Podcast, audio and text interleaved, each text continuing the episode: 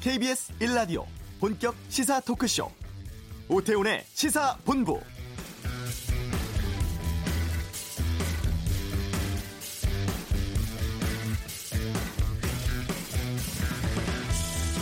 김학의 전 법무부 차관의 별장 사건과 관련해서 검찰 수사단이 오늘부터 본격 수사에 돌입했습니다. 현재 핵심 수사 대상은 세 가지입니다. 김 전 차관의 뇌물 혐의, 또 당시 청와대 곽상도 전 민정수석과 이중희 전 비서관의 직권 남용 혐의, 그리고 김 전 차관의 특수 강간 혐의 등인데요.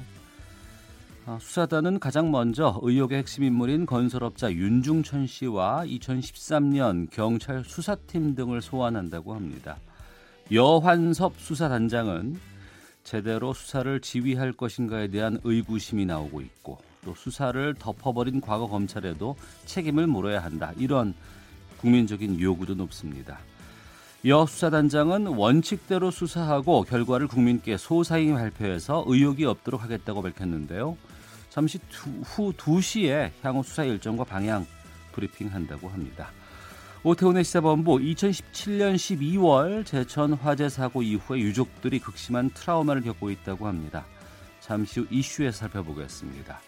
항공업계 라이벌이죠. 조양호, 박삼구 회장의 같은 듯 다른 재벌 오너의 퇴진 행보 그 값이 알고 싶다에서 알아보겠습니다. KBS 라디오 오태훈의 시사본부 지금 시작합니다.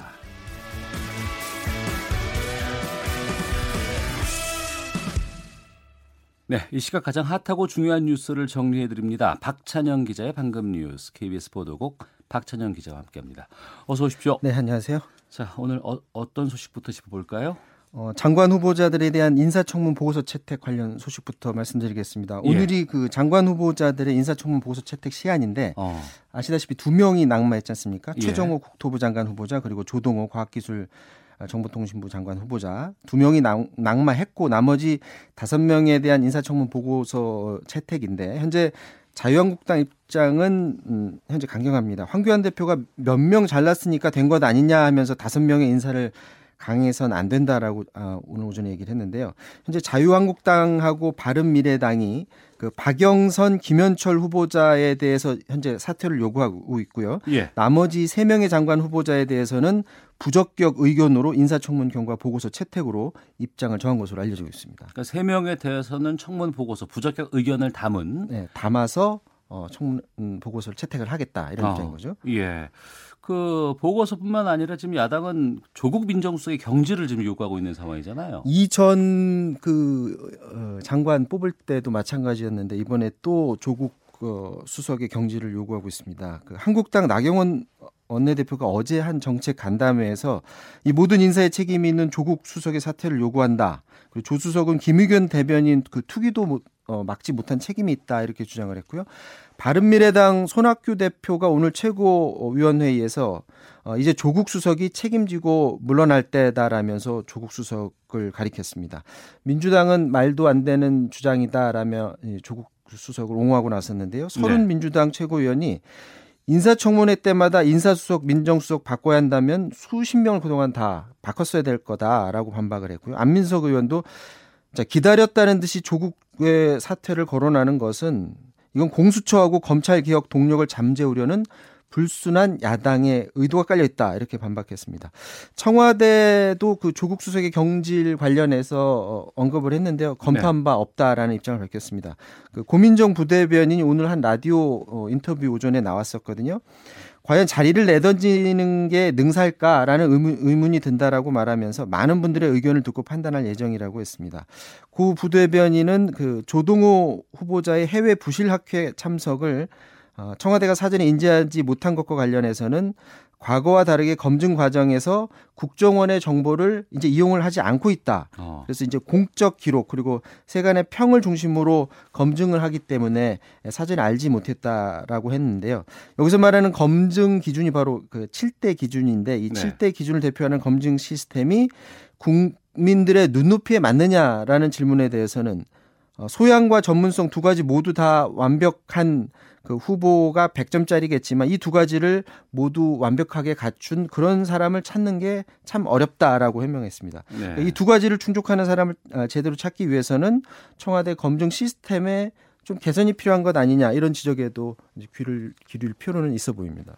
인사 문제가 불거질 때마다 그 7대 검증 시스템이라는 얘기를 참 많이 하는데 그 7대 검증이 무엇이고 이, 후, 이 7대 검증을 통과했음에도 왜 흠결이 있는 후보자가 나오는 거죠? 2017년에 청와대가 7대 기준을 제시를 했거든요. 이게 예. 뭐냐면 병역 기피, 어. 세금 탈루, 부동산 불법 재산 증식, 위장 전입, 연구 부정행위, 음주운전, 성 관련 범죄 아, 이렇게입니다. 먼저 불법적 문제가 나타나면 아예 임용을 하지 않겠다는 거고요. 예. 객관적 사실로 확인하기가 어렵다면은 이게 과연 고의적으로 그랬느냐, 아니면 음. 상습 상습적으로 그랬느냐, 아니면 어 장관을 할 수 없을 정도로 중대한 사건이냐 이런 걸 다 살펴보겠다는 건데 먼저 조동호 후보자 그 과학기술 후보자 같은 경우는 결정적 지명철의 이유가 그 해적 학술 단체로 꼽히는 인도계 그 학회에 참석해서 여기서 돈을 받은 사실이 뒤늦게 밝혀진 게 문제인데요. 네. 이게 자체 조사도 그렇고 교육부 조사에도 이걸 걸러내지 못했습니다. 왜냐하면 조 후보자가 아, 청와대에 그런 거를 말을 하지 않았기 때문에 몰랐다고 하는데 이 7대 기준으로만 파악해서는 알 수가 없었던 거죠. 음. 또 국가연구비로 출장 명목으로 미국에 있는 아들 졸업식에 참석 했던 문제 역시 국민들이 공분을 샀는데 역시 7대 기준에는 들어가지는 않지만 국민 정서에 맞지 않습니다. 네. 최정호 국토정보, 어, 국토교통부 장관 후보자, 아, 부동산을 총괄하는 장관 후보자가 부동산 투기 의혹에 휩싸이다 보니까 논란이 많았는데 장관 지명에 앞서 청와대 검증이 이루어질 때 딸한테 아파트를 증여하고 또 그 집이 월세로 살아서 편법 증여 의혹이 일었었죠. 네. 또 다주택자에게 적용되는 양도세 중과도 면했습니다. 잠실 아파트는 16년 동안 자기가 살지 않고 전세만 줬고요. 본인은 공무원 특별공급으로 세종시 아파트를 분양받았습니다.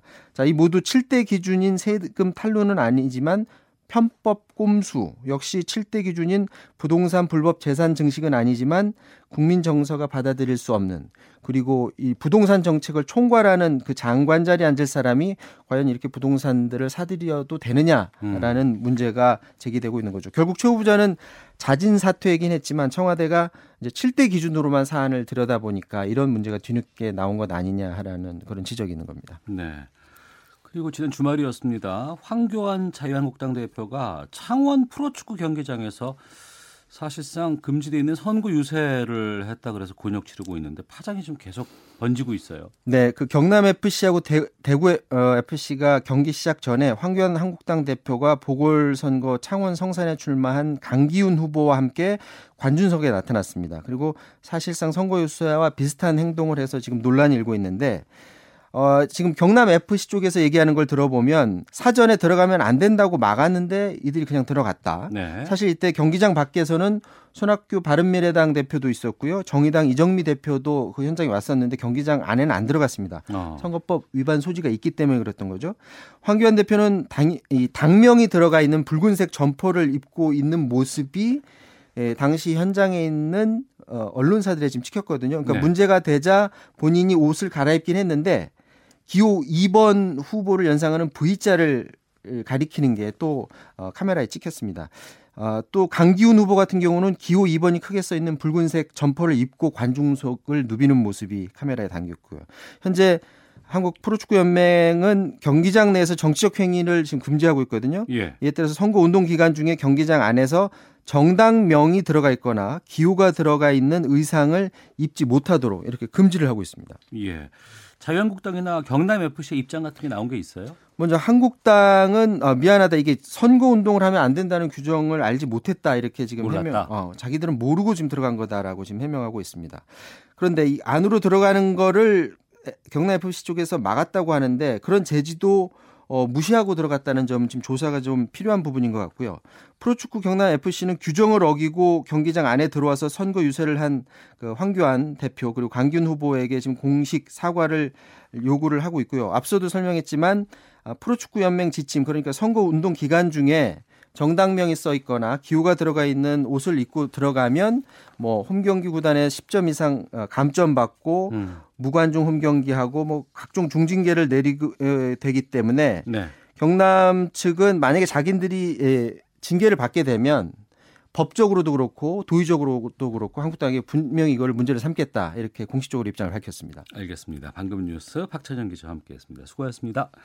자, 이어서 교통 상황 보겠습니다. 교통정보센터의 김민희 리포터입니다. 네, 점심시간이 되면서 정체는 주춤합니다. 다만 돌발 구간과 작업 구간을 주의하셔야겠는데요. 평택 제천간고속도로 평택 쪽으로 북진천 나들목을 앞두고는 사고가 났습니다. 3차로와 갓길을 막고 사고 처리 작업을 하고 있는데요.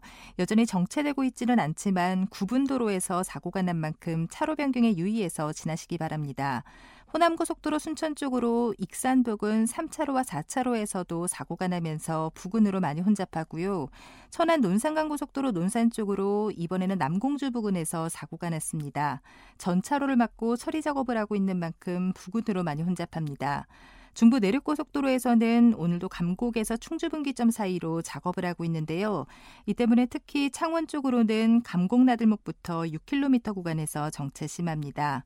미리 3번 국도 등으로 우회하시는 게 좋겠고요. 반대 양평 쪽으로도 충주분기점 일대로 차량들 속도 줄여 지납니다.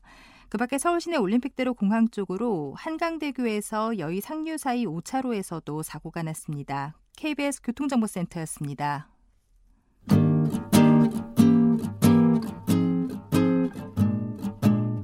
KBS 1라디오 오태훈의 시사본부 여러분의 참여로 더욱 풍성해집니다. 방송에 참여하고 싶으신 분은 문자 9730번으로 의견 보내주세요. 애플리케이션 콩과 마이케이는 무료입니다. 많은 참여 부탁드려요. 2017년 12월 21일 충북 제천에 있는 스포츠센터 건물에서 큰 화재가 발생을 했습니다. 기억하십니까?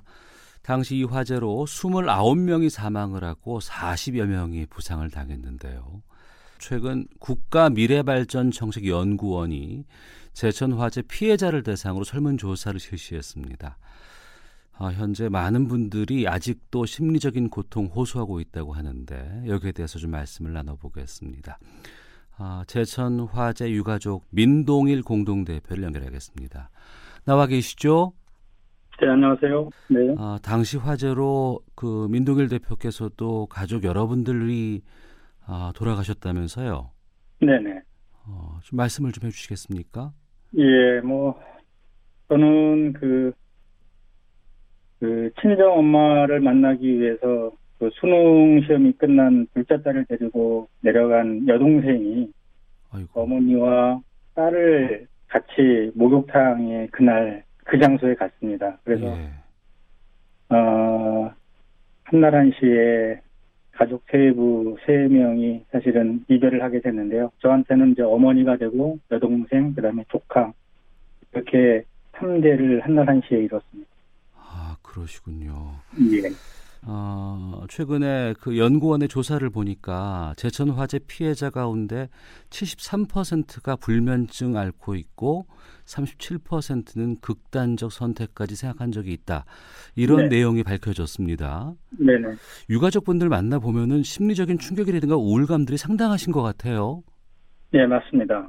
어, 사실 제천이라는 도시가 상당히 좀 작은 도시예요. 예, 예, 그래서 그 사실 작은 도시에서 인명 피해가 사실 너무나 큰 참사가 일어나다 보니까 어, 그 참사 직후에는 이제 화재 건물에서 탈출한 부상자분도 많이 계시거든요. 예, 그분들이나 또는 주변의 주민들은 그 화재 현장을 다 목격하신 분들이에요. 음, 이제 그런 분들이 사실 굉장한 트라우마에 시달렸습니다. 네, 그래서 많은 분들이 심리 치료를 받았고요.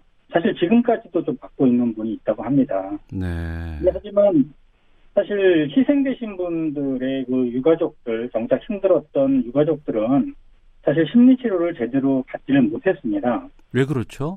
예, 그거는 뭐 당시 심리 치료를 받을 사실 경황도 없었고요. 어, 너무나 그 충격이 많이 왔었기 때문에 그다음에 또 한 가지는 저희가 이제 자체 저희 유가족들이 진실을 규명하고자 하는 절박함이 우선이었습니다. 네, 네, 그러다 보니까 사실은 제대로 심리 치료를 좀 못 받은 그런 경향이 있었고요.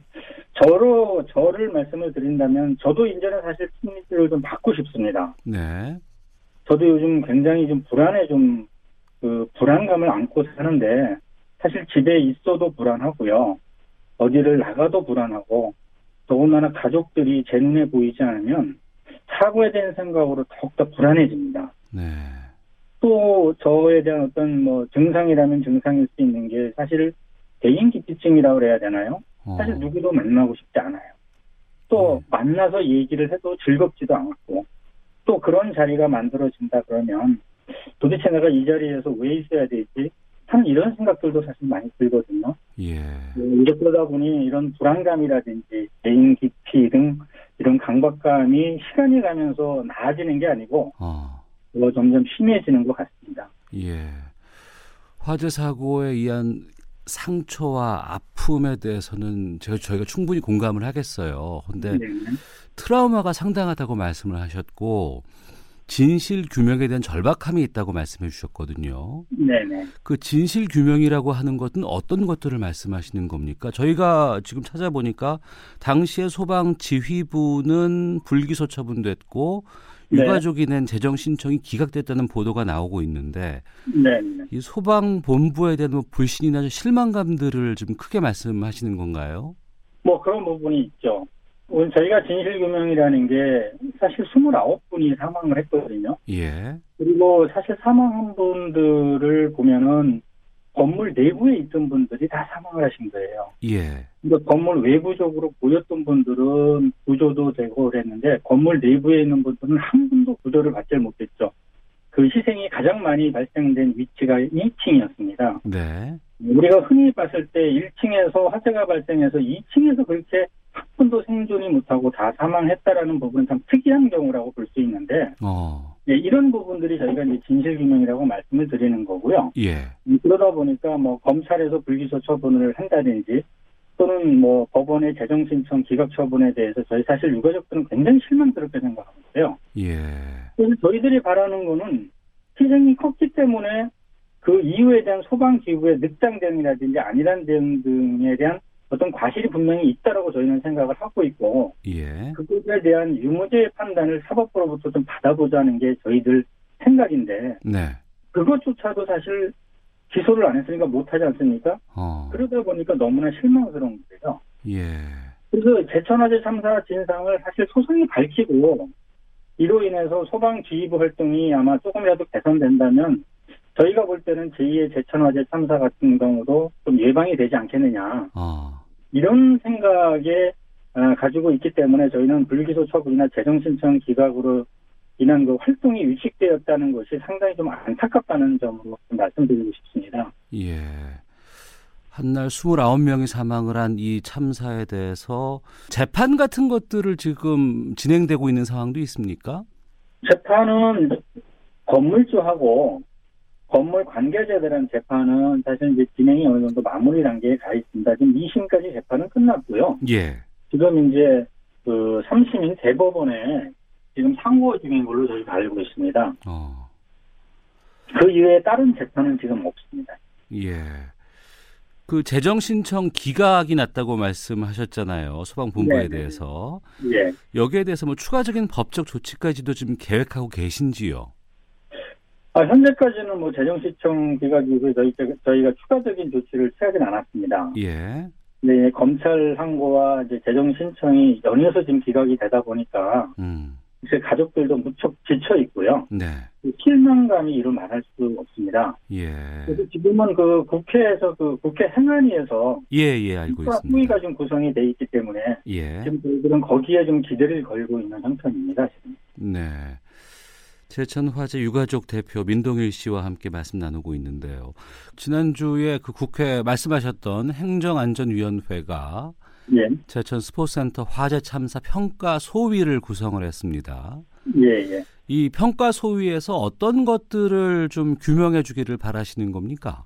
지금까지 그 의문시 됐던 부분들이 많이 있습니다. 그걸 뭐 다 이렇게 지금 짧은 시간에 나열할 수는 없지만 음. 그런 것들을 좀 밝혀주기를 저희는 바라고 있는데 특히 그 중에서 한 가지를 좀 말씀을 드린다면 소방 지휘부에 대한 그 경찰에서 한 5개월 정도에 걸쳐서 수사를 했어요. 네. 그래서 그 기소 의견으로 검찰에 송치를 했는데 검찰에서는 불기소 처분을 했습니다. 어.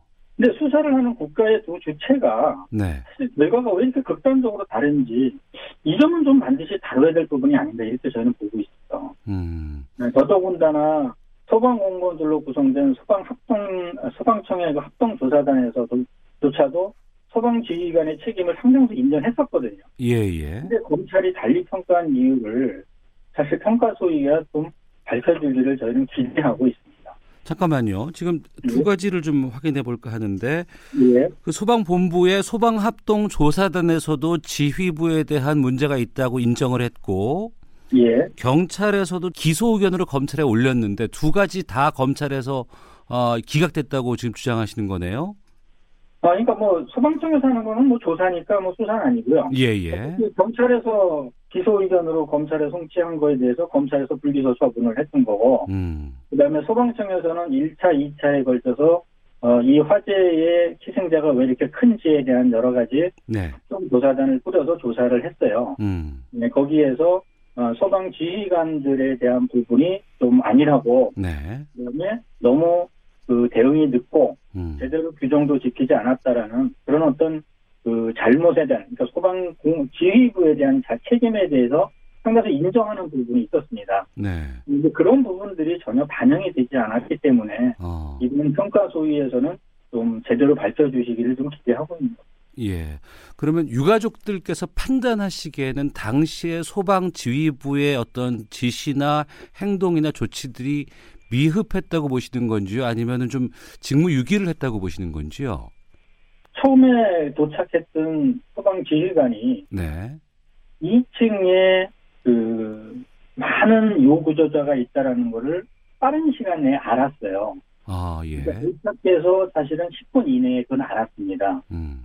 알았음에도 불구하고 전혀 지시를 내리지 않았어요. 구조하라는 지시를. 네. 물론 보이는 사람의 요구조자가 있으니까 거기를 구조하라 하는 건 당연한 거고요. 그 다음에 1층에 화재가 세니까 1층에 화재 진압하는 것도 당연한 겁니다. 음. 근데 저희들이 볼 때는 소방의 임무는 불만 끄는 임무가 아니고 불도 꺼야 되고 인명도 구조해야 되는 게 임무라고 저희는 생각을 해요. 네. 근데 아무리 소도시에 있는 소방에 대한 인력이 적고 장비가 적어도 해야 될 일을 저희들은 안 했다라고 보는 거예요. 음. 최소한 지시를 해서 정말 구조를 하고자 최대 노력을 했다라고 하면 저희들이 이렇게까지 하지 않습니다. 네. 근데 나중에 그 구조대라든지 각종 다른 화재 진압하는 대원들의 그 얘기를 들어보면 2층에 요 구조자가 있다는 얘기를 들어본 적이 없다는 거예요. 그분들은. 어. 왜냐면 거기가 무전이 터졌어야 되는데 사실 무전이 제대로 터지지 않아서 예.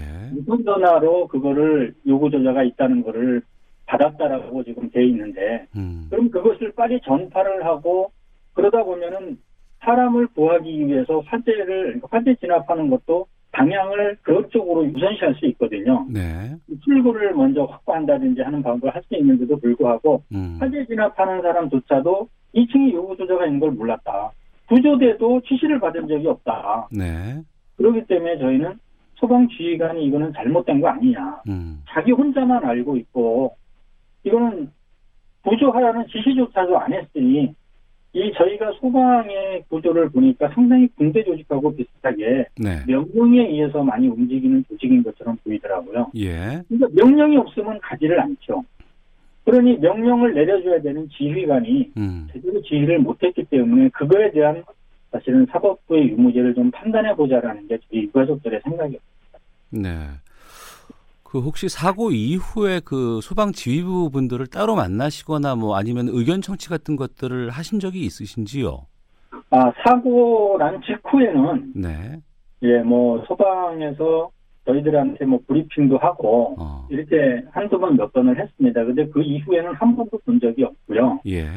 예, 그 다음에 그 당시에 브리핑 했을 때의 상황, 그 말했던 상황과 음. 나중에 시간이 지나서 이제 했던 얘기들이 조금씩 상반된 부분들이 사실 좀 있습니다. 네. 근데 처음에는 본인들의 경험도 없고 하는 거를 얘기했던 부분이 음. 나중에 시간이 지나면서 이제 법적인 조력을 받아가면서 했던 그 조리된 말과의 차이점들 네. 그리고 뭐 한 가지 이거는 여담입니다만 거기가 검찰에서 그 시뮬레이션을 했습니다. 과연 연막탄을 터뜨려 놓고 구조하러 들어가면 시간이 얼마나 걸리는지 검찰에서도 했었는데 음. 그때 사실은 소방 지휘관이 한 명이 거기서 왔었어요. 네. 그래서 제가 그분을 보고 정말 물어보고 싶은 걸 물어봤습니다. 왜 2층에 요구 조자가 있는 걸 알았으면서도 불구하고 음. 왜 구조를 안 했느냐? 라고 질문하니 답변이 부정확한 정보라고 이렇게 표현을 하더라고요. 네. 그래서 그러니까 2층에 요구 조자가 있다는 게 자기는 부정확한 정보였다. 어. 아니 그래서 119 상황실로부터 전, 전, 전달을 받았는데 어떻게 그게 부정확한 정보냐? 네. 라고 사실 뭐 좀 질문도 하고 따지기도 했는데 그다음부터는 답변을 안 해서 사실 뭐 그 뒤로는 만나보질 못했습니다. 예.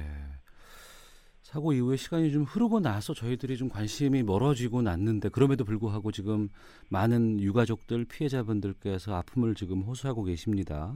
네네. 이 제천 화재 피해자들을 위해서 가장 필요한 조치는 지금 무엇이라고 보시는지요? 저희 유가족들이 사실 가장 원하는 건 압수 진상 규명입니다. 음.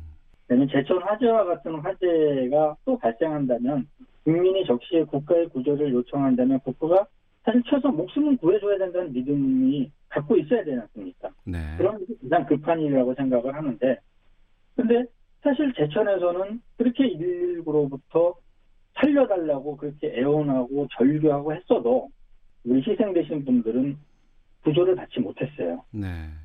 그래서 사실은 국회 행안위 내에 평가 소위가 구성이 됐으니까 여기에서 좀 진실규명이 제대로 좀 밝혀주길 바라고요. 예. 그다음에 평가 소위가 이전에라도 사실 지금이라도 중앙정부나 지방정부가 사실 무너진 안전에 대한 국민 신뢰를 회복하는 데 필요한 최선의 방안을 좀 강구해야 된다고 생각합니다. 네. 그다음에 제천화재 참사 희생자들은 사실 목욕하러 가서 또는 헬스하러 가서 국가로부터 도움을 받지 못했거든요. 어. 그래서 사실 희생이 된 거예요. 예. 근데 이렇게 희생된 유가족들에 대해서 말만 하는 것 뿐이지 사실 실효적인 어떤 재발 방지 대책이나 음. 또는 심리 지원을 포함한 정당한 어떤 피해 배상 조치를 취하고자 하는 그런 생각을 가지고 있지도 않은 것 같아요. 저희들이 볼 때는 네. 이런 생각들을 좀 가져줬으면 좋겠습니다. 음, 알겠습니다. 네. 어, 국회 행안위에서 지금 구성된 그 평가 소위에서 일정 정도 결과가 나오게 되면 저희가 좀 다시 연락을 좀 드려서 말씀을 좀 듣도록 하겠습니다. 네 네 알겠습니다. 네, 지금까지 제천 화재 유가족 아, 민동일 공동대표 연결해서 말씀 들어봤습니다. 오늘 말씀 고맙습니다. 네 고맙습니다. 헤드라인 뉴스입니다. 분양 성수기를 맞아 이달에 재건축 재개발 아파트를 중심으로 전국에서 3만 7천여 가구의 분양이 시작됩니다. 국립현대미술관이 다음 달 개막하는 제58회 베니스 비엔날레 기간에 맞춰 윤형근 순회전과 한국미술 팝업전을 연다고 밝혔습니다. 경찰이 가수 승리와 유리홀딩스 유인석 대표를 횡령 혐의로 추가 입건했다고 밝혔습니다. 서해 5도의 어장 면적이 확대되고 1시간 야간 조업이 허용된 뒤 처음으로 연평도 어민들이 오늘 오전 올해 첫 꽃게잡이에 나섰습니다. 부산 지역 대학 두 곳에도 이른바 김정은 서신이라는 대자보가 붙어 경찰이 수사에 나섰습니다. 지금까지 라디오 정보센터 조진주였습니다.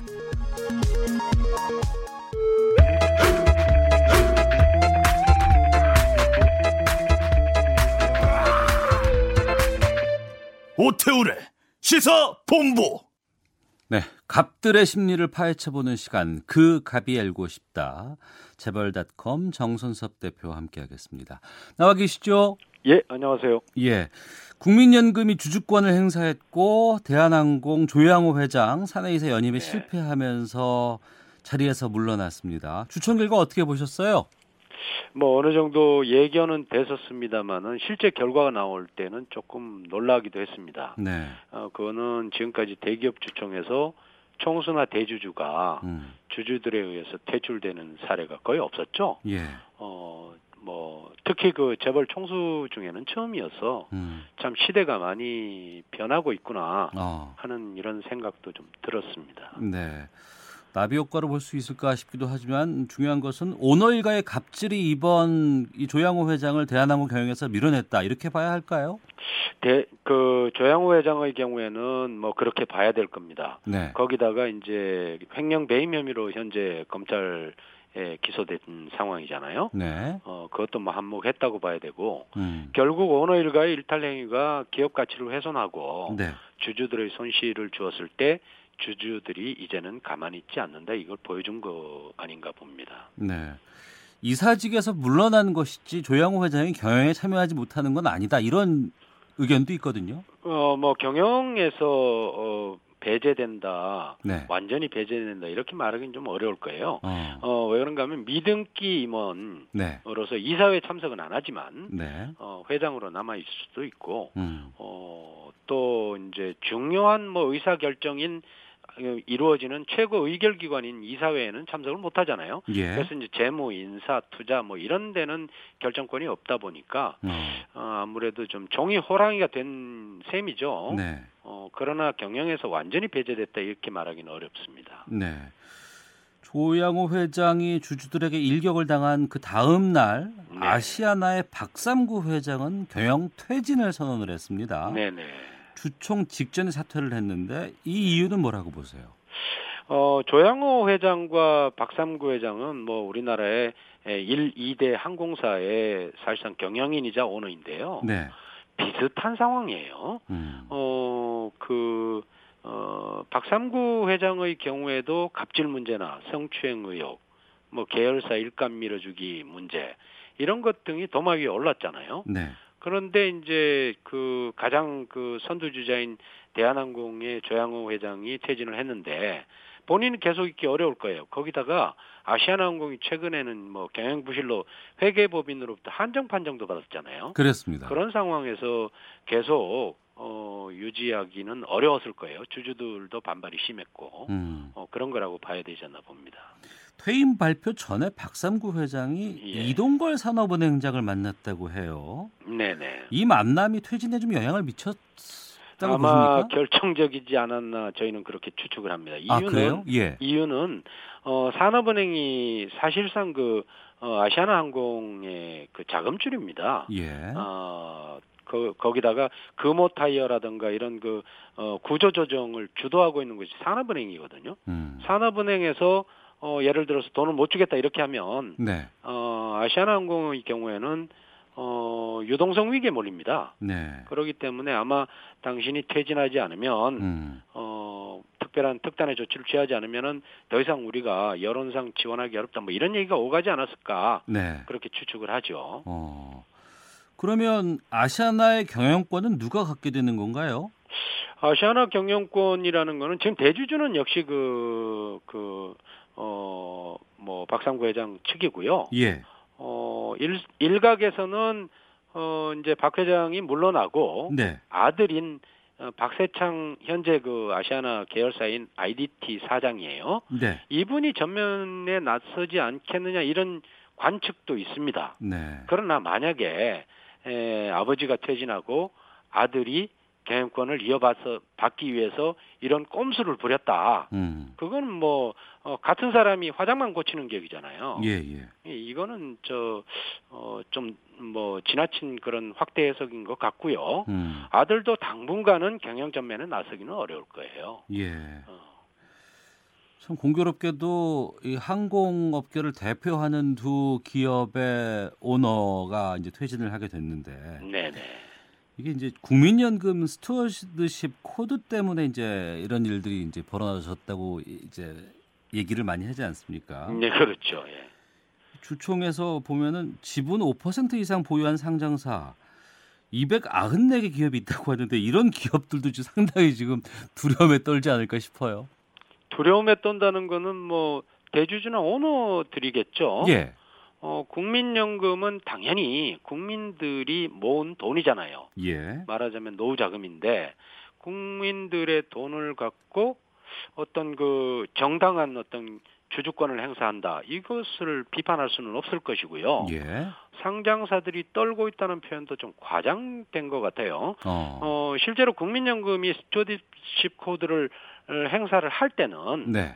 어, 기업에 에, 특별한 문제가 생겼거나 어. 어, 경영권을 둘러싸고 대주주나 경영인의 일탈 행위가 나왔을 때 여론을 반영하는 거거든요. 네. 아무 뭐 5% 이상 가지고 있다고 그래서 어. 국민연금이 주인 행세를 할 수는 없잖아요. 그렇겠죠. 기업인데. 네, 예, 예. 그럼요. 그것에 대한 견제 문제지. 음. 예, 이것을 뭐 기업이 이뭐 국민연금의 그 선악위에서 떨고 있다 이렇게 얘기하는 거는 좀 과장된 거 아닌가 싶어요. 알겠습니다.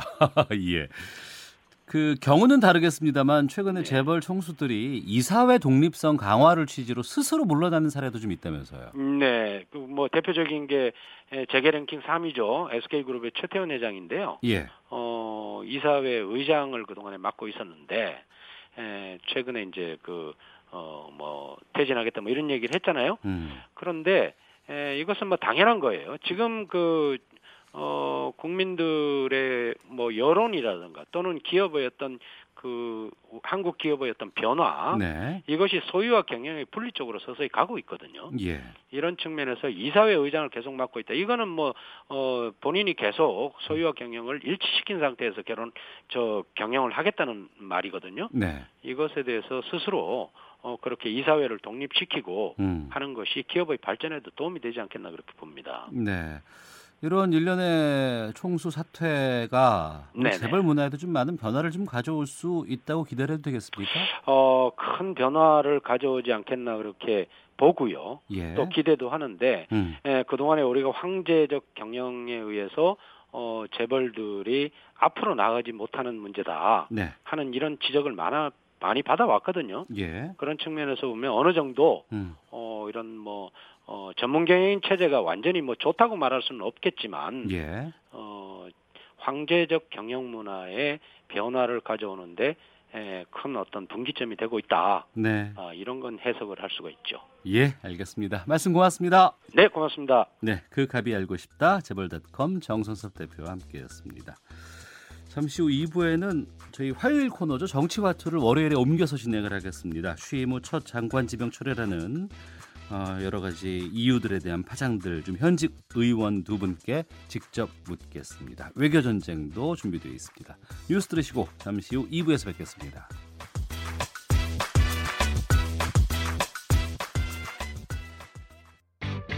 야, 아 왜? 점심시간에 뭐 하냐? 자야지. 야, 그러지 말고 이거 한번 들어봐. 아, 뭔데? 지금 당장 라디오를 켜봐. 나른한 오후 깨울 시사 토크쇼. 모두가 즐길 수 있고 함께하는 시간. 유쾌하고도 신나는 시사 토크쇼. 오태훈의 시사본부.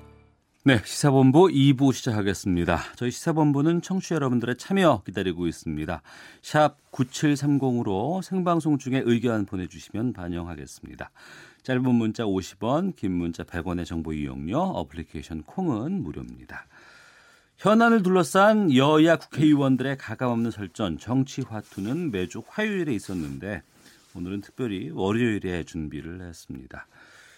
아, 더불어민주당 김성환 의원 나오셨습니다. 어서 오십시오. 네, 안녕하세요. 서울 노원의 김성환입니다. 반갑습니다. 네, 그리고 자유한국당의 백승주 의원도 월요일에 나와주셨습니다. 어서 오십시오. 예, 안녕하십니까. 경상북도 구미 갑의 자유한국당 백승주 의원입니다. 예. 화요일보다 저희가 더 많은 시간 드릴 수는 없을 것 같습니다만 또 심도 있게 다양한 얘기들 좀 나눠볼까 합니다. 먼저 주말 사이에 최정호 국토 교통부 장관 후보자가 자진 사퇴 의사를 밝혔고 또 조동호 과학기술정보통신부 장관 후보자는 청와대가 지명을 철회했습니다. 이를 두고서 여야 반응은 엇갈리고 있는데 아, 여기에 대해서 김성환 의원께서 먼저 좀 의견 주시죠. 네, 한 분은 어, 지명을 철회했고 또 한 분은 이제 본인이 자진 사퇴했는데 네. 어, 아시겠지만 이제 조동호 장관 후보자 같은 경우는 어, 청문회 과정에서 그 대표적 해적 학술 단체에 참석했다는 게 뒤늦게 밝혀진 거잖아요. 네. 만약에 이게 어, 사전 검증 과정에서 확인이 됐으면 후보 대상에서 제외될 굉장히 심각한 사안이라 일종의 지명을 철회 어, 하게 됐고 네. 최정호 국토부 장관 후보자 같은 경우는 어, 이제 본인이 사실상 3주택 소유였는데 한 채는 이제 증여를 한 거죠. 네. 그래서 법률적으로 뭐 인사 검증에 문제가 있는 건 아니지만 특히 어, 국토부 장관이 어, 주택 정책을 담당하고 있고 최근에 문재인 정부는 가급적이면 본인이 사는 주택 이외에는 소유하지 말라고 하는데 네. 어, 그 이제 소위 국민의 정서와 맞지 않는다는 점에서 본인이 이제 자진 사퇴를 하게 된 거죠. 그 이제 그런 점에서 어, 두 어, 장관이 이제 자진 사퇴와 어, 일종의 지명 처리를 한 만큼 다른 장관 후보자들은 가급적 조속하게 청문 채택이 되기를 바라는 게 저희 당 입장입니다. 네. 백승주 의원님. 예, 어, 예, 저도 그두 장관이 낙마하는 것을 들으면서 그 낙마의 배경 또 왜 이 두 사람일까 이런 생각을 했는데 어 하나의 그 어, 이런 생각이 들었어요. 갑자기 그 살을 주고 뼈를 취한다는 36개에 나오는 이야기가 있어요. 예. 어, 청와대에서는 이 정치적 비중이 네, 적은 어, 두 사람을 낙마시키고 음. 어, 나머지 사람을 지키려는 이러한 입장 정리를 했지 않느냐. 네. 아, 좀 다른 의미다만 육창 골단 그렇게 아, 살을 내주고 음. 원래 골단은 남의 뼈를 취한다는 건데 자신의 그 지키고 싶은 뼈를 지키려는 이런 어, 입장 정리가 있었다고 생각을 합니다. 네. 아무튼 그 아마 철회한 거하고 자진 사퇴 국민들은 이게 무슨 이 차이가 있노? 낙마했는데 똑같이 이래 생각할지 몰라도 어 철회한 것은 굉장히 큰 의미가 있어요. 인사 검증의 부실 책임을 스스로 인정한 셀프로 네. 인정한 부분이 있기 때문에 음. 검증이 엉터리였다 이런 부분을 인정한 부분이죠. 예. 제가 좀 아쉬운 것은 이제 이게 어, 후보자 중에서 이 두 사람은 좀 전문가 영역에 속합니다. 최정호 장관은 차관을 지내고 그 분야 최고 전문가고 조동호도 카이스트의 전문가인데 전문가를 내치고 이념적 공방이 많았던 후보들을 보호했다는 점이 참 이 정부가 어, 문, 저 청와대가 더 정치적 정체성을 분명히 하려 했던 것이 아니냐, 더 결집하려고 했던 것이 아니냐. 네. 특히 그 어, 남북 관계에서 또 많은 대한민국 정체성을 의심케 했던 어, 어, 정체성에 도전했고 또 어, 문제가 많고 막말을 많이 했던 김현철 후보를 보호해 준 것에 대해서는 제가 이해, 이해를 잘, 이해가 잘 안 갑니다. 이 분야의 전문 같은 분야에 일했던 사람으로서 예. 또 이 기본적으로 전문성과 인정 공부를 넘어서 국민에 대한 어떤 어 여러 가지 정문의 존재 이유조차도 무시했던 어 박영선 후보 이런 부분에 대해서도 정부가 좀 더 심각하게 에, 제고해야 되지 않느냐 네. 아, 이렇게 생각을 합니다. 그럼 이제 이어서 좀 질문 드릴게요. 앞서서 이제 청와대 인사검증 시스템에 문제가 있다고 말씀하셨는데 그러면은 이 인사검증 시스템을 어떻게 바꿔야 한다고 보실지도 궁금하고 지금 그 조국 수석에 대해서 여러 가지 비판들이 하고 있는데 여기에 대해서 말씀을 해주시죠.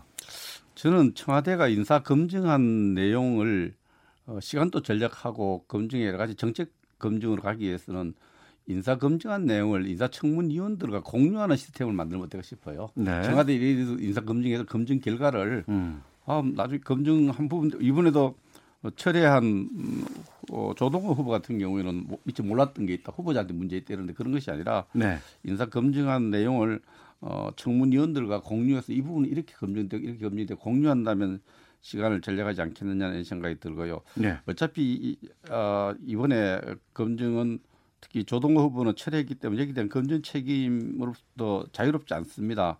그 우리 조국 수석님이나 또 인사수석님이 둘 다 두 분 다 자유롭지 않은데 검증 실패에 대해서 국민들이 굉장히 분노하죠. 검증을 실패한 건지 검증 자체가 없었던 거 아니냐 이런 의심까지 드는 부분이기 때문에 어, 이 철회한 부분에 대한 검증 실패에 대한 책임을 네. 어, 누가 말하기 전에 져야 된다고 생각하고요. 예. 또 전국 운영과 관련해서 조금 아쉬운 부분, 굉장히 시스템상 이해가 안 되는 게 청와대 민정수석이 해야 될 일이 딱딱 적시돼 있거든요. 어, 그런데 어, 지금 민정수석을 바꾸지 못한 이유가 공수처라든지 사법개혁 여기에 대한 임무 완성이 있다. 해야 될 일이 있다 그러는데 공수처에 관한 법을 만드는 입법부입니다. 우리 국회가 해야 할 일이고 알겠습니다. 사법개혁도 법무부나 이런 게 해야 되는데 왜 민정참모가 여기에 대해서 없으면 음. 일을 못한다 하는지 그 부분은 도저히 제가 이해가 안 가는 예. 국정 운영에 대해 생각합니다. 예, 여기에 대해서 김성환 의원님께서 말씀해 주시죠. 네, 이제 청와대가 이제 국민 눈높이를 고려해서 인사와 관련한 일곱 가지 원칙을 세워놨습니다.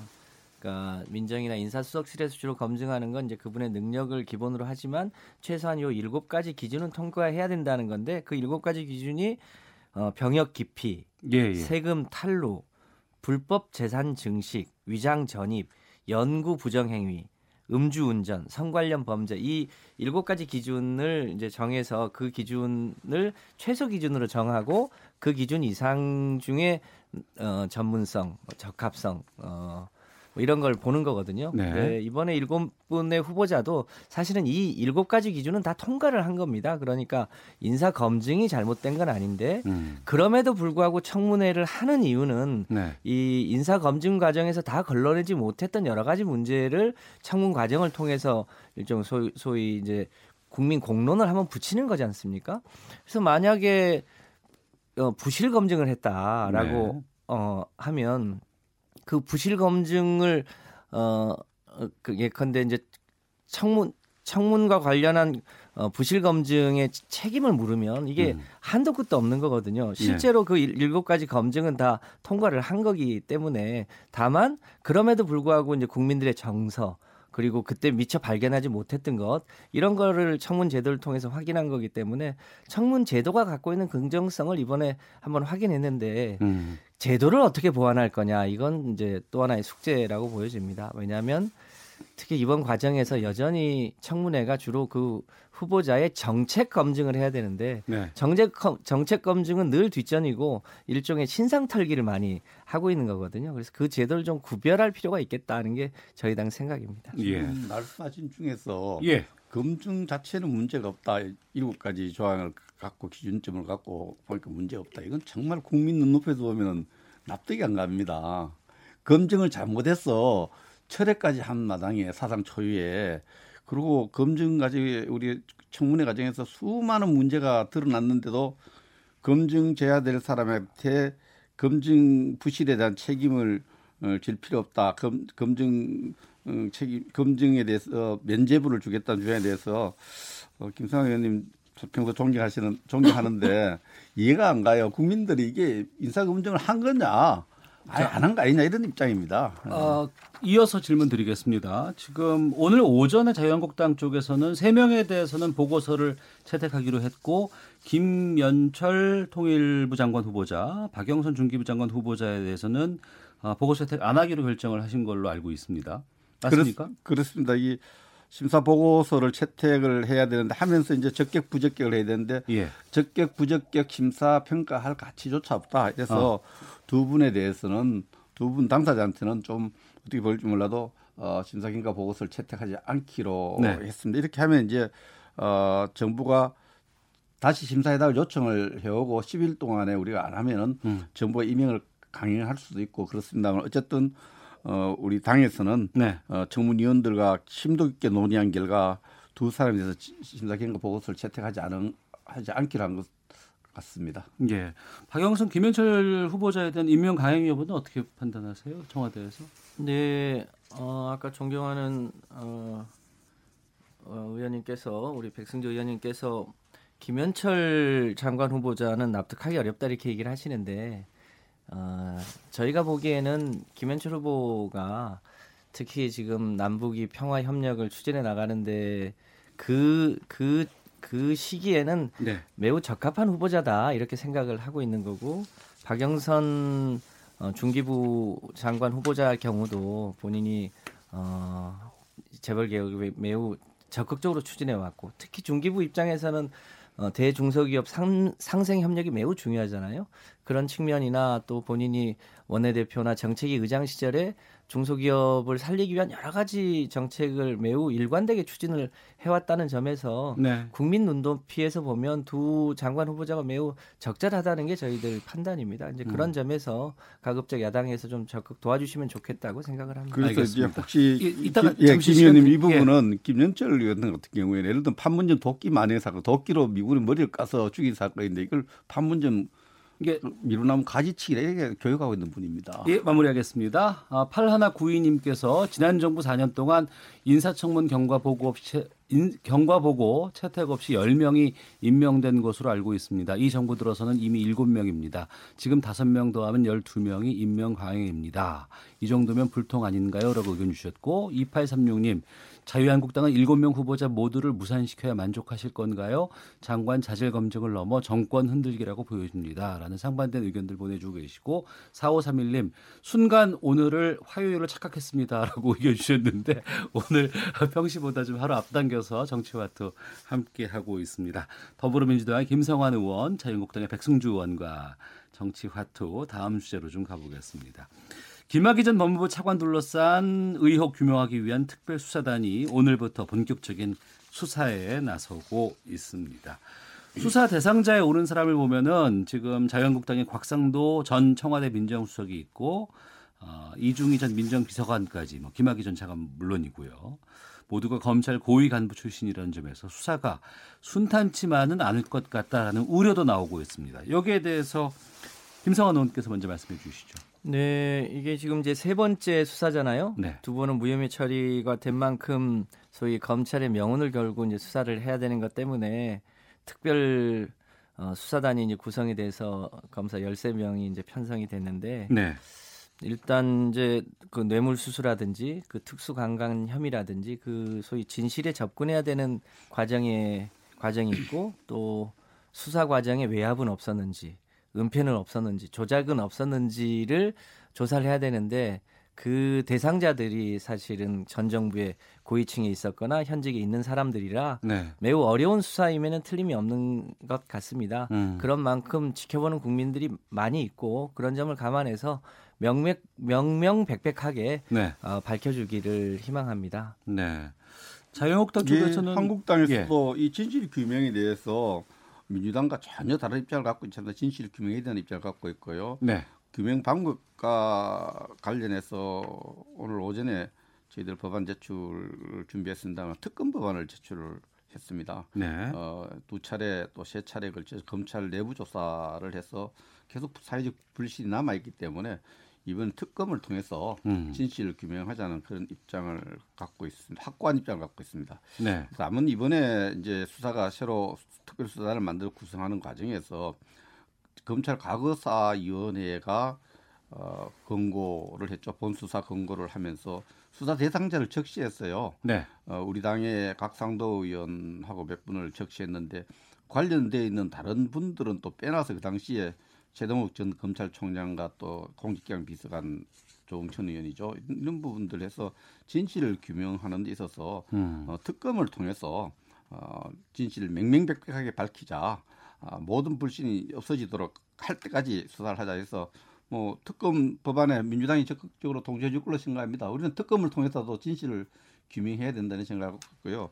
지금 검찰이 몇 차례에서 못한 것을 다시 검찰에 맡기는 것보다 특검하자. 네. 특검을 해서라도 진실을 규명하자 이런 입장을 갖고 있습니다. 예. 특검에 대해서 민주당 쪽에서는 어떤 입장이세요? 네, 지금 이제 과거사위에서 적시해서 검찰 이제 수사로 넘어왔는데 뭐 잘 아시는 대로 검찰 수사는 수사 과정에서 예를 들어서 꼭 적시되지 않았더라도 네. 문제가 있는 저 사람에 대해서는 수사를 할 수 있는 거잖아요. 음. 그런 점에서 어, 그 예컨대 조홍천 의원이나 최동욱 전 검찰총장이 빠졌다고 해서 그 자체로 문제가 있다고 보기는 어려울 것 같고요. 예. 어쨌든 지금 특별 수사단이 구성된 만큼 음. 여기서 어, 진실 규명과 외압 의혹을 적극적으로 수사할 필요가 있고 네. 그럼에도 불구하고 이게 어 뭐랄까 국민적 의혹이 다 밝혀지지 않았다라고 음. 하면 어뭐 특검을 하는 것도 필요하다고 판단합니다. 근데 그 절차상 네. 현재 특별수사단의 수사가 잘 이루어질 수 있도록 하는 게 오히려 맞다. 음. 지금은 정치 공방할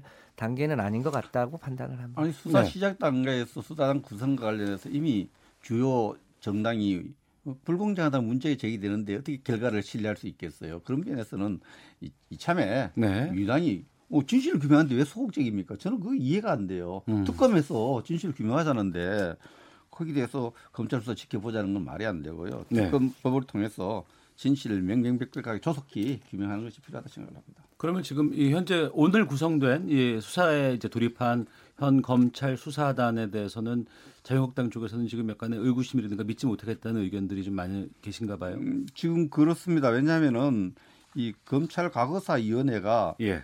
이 진실을 규명하는데 이미 특정 인사를 거명해서 그 사람들을 통해서 수사, 저, 수사 대상을 정한 부분에 대해서 음. 우리 당에서는 불공정한 저 권고 사항이다 생각하고 권고하는 가- 가운데서도 네. 어, 그, 그 분위기에서도 어, 대통령이 여기에 대해서 명언을 걸고 하라는 이런 의해서 검찰 과거사 위원회에서 결정했잖아요. 예. 이런 걸로 봐서 어뭐 예단을 할 문제는 아니지만 음. 그보다는 양쪽이 다 그 민주당 야당과 여, 여당이 다 동의하는 특검을 통해서 구성해서 하면은 시간도 전략하고 진실을 규명 도움이 안 되겠네 생각을 하고 있습니다. 네. 알겠습니다. 이 1727 번호 쓰시는 분께서 김학의 전 차관뿐만 아니라 별장에 있었던 접대를 받았던 권력자들을 함께 조사해야 하는 거 아닐까요? 076 하나님 제대로 된 수사로 발본색원하기를 그리고 한국당도 좌고우면하지 마시기 바랍니다. 1090님 최동욱, 조웅천 두 사람은 왜 조사 안 나요? 검찰 수사단도 정치적으로 선명하게 수사해야 한다고 봅니다.라고 의견 보내주고 계십니다. 지금 김학의 전 차관 수사와 관련해서는 뭐 정치적인 걸 떠나서 모든 국민들께서 이건 정말 진짜 발본색원하고 투명하게 수사를 해주기를 바라는 그런 마음은 다 같은 것 같다는 생각이 좀 들기도 하고요. 그런데 이제 민주당 쪽에서는 검찰 수사를 통해서 먼저 풀어보자는 의견이고 자유한국당 쪽에서는 특검으로 바로 가야 한다 이렇게 지금 주장하시는 걸로 정리하도록 하겠습니다. 지금 1시 24분 지나고 있는데 음, 이틀 앞으로 다가온 4.3 국회의원 보궐선거 두 분께 말씀을 좀 듣고 마치도록 하겠습니다.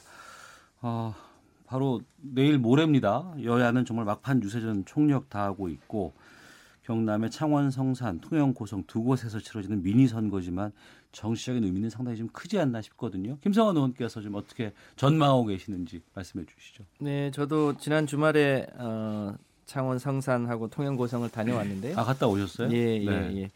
그, 그 주말 사이에 어, 그 잊- 잊기 어려운 일이 하나 생겼죠. 그 창원 성산에서 우리 황교안 어, 대표께서 경남 FC 축구 경기장 안에 사실상 무단 난입을 해서 불법 선거 운동을 하지 않았습니까? 네. 근데 그 이게 굉장히 이 경남 FC에서는 강한 그 처벌을 받게 되어 있는 것이어서 음. 사전에 여러 차례 그렇게 하지 말 것에 대해서 어, 요청하고 경고했음에도 불구하고 그걸 무시하고 무시하고 선거 운동을 한 거 아닙니까? 그게 이제 사실상 선거법 위반 소지도 매우 크고요. 그런 특히 이제 국민들이 아쉬워하는 거는 과거에 법을 누구보다 잘 지켜야 되는 법무부 장관 출신이 법을 어기고 불법 선거 운동을 했다는 점에서 어, 국민들이 이 문제를 어떻게 볼까 이게 창원 성산 선거에 굉장히 큰 쟁점이 되는 것 같고요. 예. 통영 고성 같은 경우는 지난번 국회의원 선거 때 소위 지금 자유한국당 계열 후보가 무투표 당선될 만큼 굉장히 보수성이 깊었던 그런 동네인데 이번에 어, 가서 보니까 어, 이제는 좀 한번 바꾸자고 하는 여론이 굉장히 많이 올라오고 있어서 저희 후보가 초반엔 굉장히 열세였습니다만 지금은 굉장히 팽팽한 정도까지 올라왔다. 어. 이제 특히 통영 고성의 그 시장통을 저희가 여러 번 돌아봤는데 그런 민심들을 많이 느낄 수 있었습니다. 그래서 네. 좋은 결과가 있을 거라고 예상합니다. 백순주 의원님. 그 굉장히 일정이 바쁘신 우리 김성환 의원님께서 당대 비서실장이신데 창원까지 가서 나무 정당 정의당 훈련까지 하고 왔다는 게참 여유롭고 부러워 보입니다. 어, 공동 정의당- 후보여서요. 하여튼 공동 정의당 후보죠. 간판 저도 갔습니다만 정의당 후보를 위해서 바쁘신 의원님 후- 선거운동까지 선거법 저촉 안 되는지 모르겠어요. 다른 당을 지원하는 것이 전혀 안 돼요. 그래서 어, 저는 이번 선거가 음, 어, 다음 총선을 앞두고 있는 의미 있는 보궐선거이기 때문에 어, 정계 개편에 하나 촉발시킬 수 있다고 봅니다. 네. 지금 사실 소수 정당들이 10% 이하의 어떤 득표율을 보일 경우에는 다음 정당에서 지역구에서 당선될 확률이 낮다는 걸 확인하는 선거가 될 것이기 때문에 이것이 하나의 거대한 어, 하나의 어, 어, 정계 개편으로까지 연결될 수 있는 결과가 나올 걸로 이렇게 생각을 합니다. 네. 현장에 저도 3일간 쭉 갔습니다만 금토일 가서 보니까 저는, 저는 창원 지역에 주로 있었는데 예. 시민들은 뭐 단일화다 무슨 당이다 이런 데 관심보다는 이제 경제가 어려워요. 특히 탈원전 정책을 해서 두산 중공업이 거의 어, 사정이 안 좋으니까 창원 경제가 말이 안 됩니다. 그래서 좀 경제를 살리달라는 이런 호소가 굉장히 많기 때문에 아마 경제에 대한 인식들, 최근 경제 정책에 대한 평가가 선거 결과를 아, 좌우할 것이 생각이 들고요.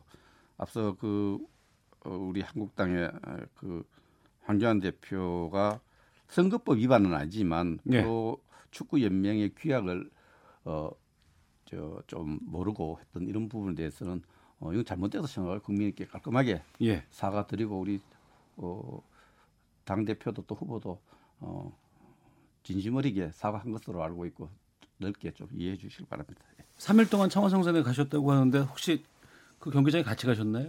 저 경기장 입구에 예. 입구에서 있었습니다. 어, 같이 경기장 안으로 들어가시진 않으시고요. 경기장은 표, 표가 없으면 못 들어가죠. 표를 갖고 있는 사람은 들어가죠. 어, 그러면 그 황교안 대표와 그 이번 후보가 같이 들어간 걸로 알고 그 있는데 같이 들어가고 내가 저 그때는 이제 제가 조우하지 못했고요. 저는 예, 좀, 예. 어, 나중에 가서 그 주변에 어. 경기장 들어가지 못하거나 들어가려고 서둘러서 움직이는 분들 을 이렇게 혹시 그 황교안 대표가 표를 구입해서 들어가셨나요? 다섯 장 구해갖고 우리 다섯 장 구한 표로 제가 알고 있습니다. 언론도 그렇게 보도됐는데 예. 그 내용은 자세한 건 제가 잘 모르겠어요. 그러니까 일부는 표를 구해서 들어갔고 음. 일부 수행하는 아니, 사람은 표를 안 구하면 못 들어가죠. 일부 수행하는. 사람은 표 안 구해 안 구하고도 들어갔다는데요. 예, 저도 예. 이제 선거를 여러 번 아니, 치러봤습니다만 다- 제가 언론을 통해서 보도를 봤는데 네. 거기 들어갔는데 표를 준비 안 할 수가 있겠습니까? 네, 표표 문제는. 별건이고 예, 예. 그 이제 서울에서도 선거가 가능한 곳이 있고 가능하지 않는 곳이 있는데 음. 보통 이제 지하철 같은 경우도 지하철 매표소 입구까지는 선거 운동이 가능하고요. 네. 지하철 플랫폼 안에는 선거 운동이 불가능하거든요. 어. 그러니까 그 다수가 모이는 특정하지 않는 공간에서는 선거 운동이 가능하고 예. 그렇지 않은 곳은 이제 선거를 못하게 어, 선거법상 규정이 되어 있습니다. 그런 어. 것으로 보면 아주 심하게 표현하면 어, 예배당 안에서 선거 운동한 것과 같습니다.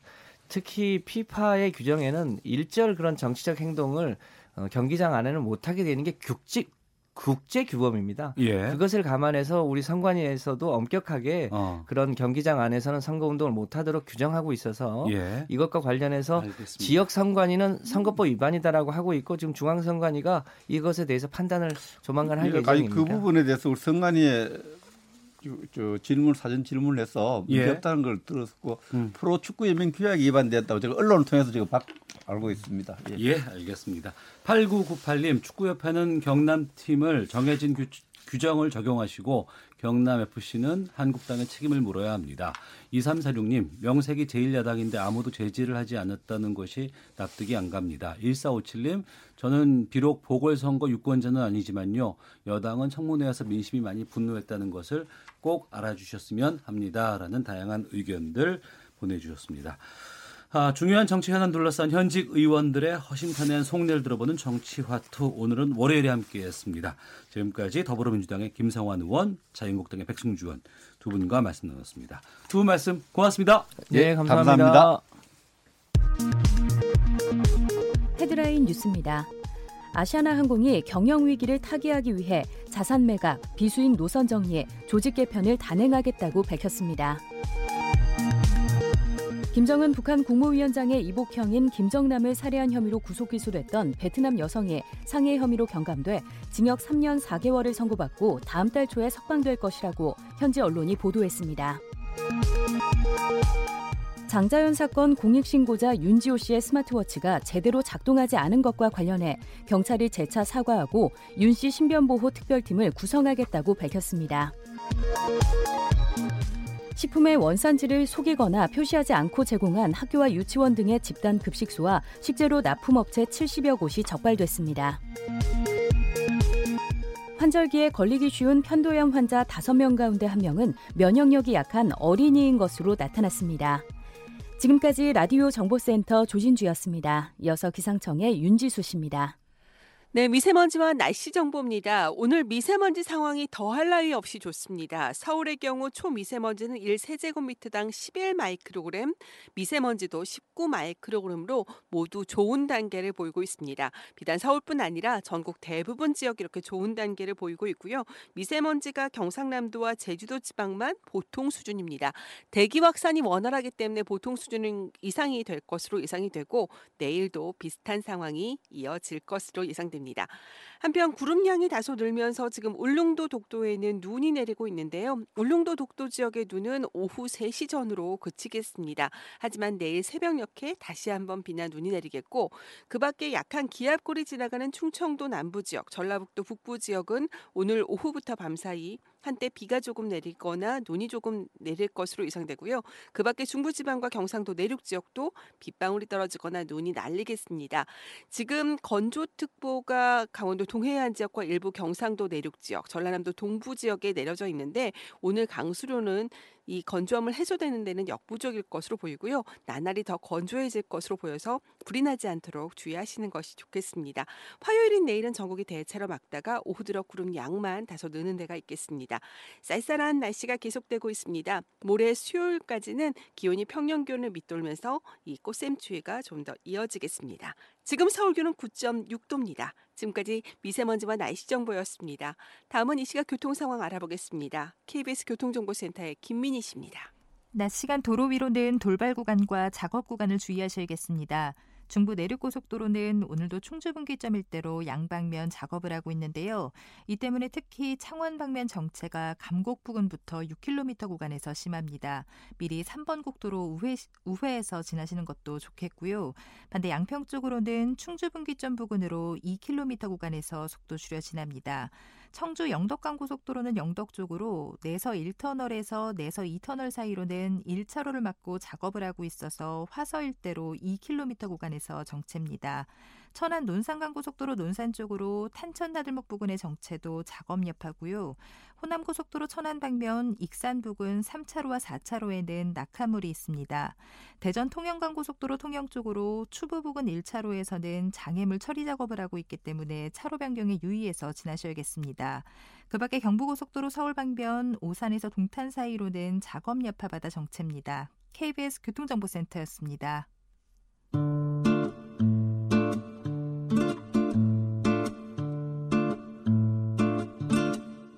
오태훈의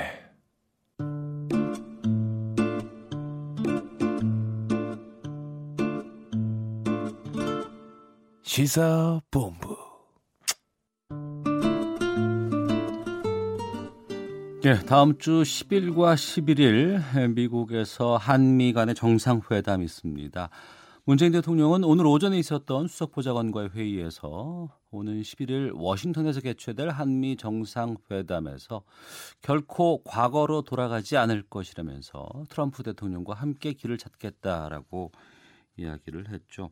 그리고 지난 주말 강경화, 이도훈, 김현종 한국의 외교 안보 라인이 열흘 남짓 남은 한미 정상회담을 앞두고 분주히 움직이는 모습도 확인할 수 있었습니다.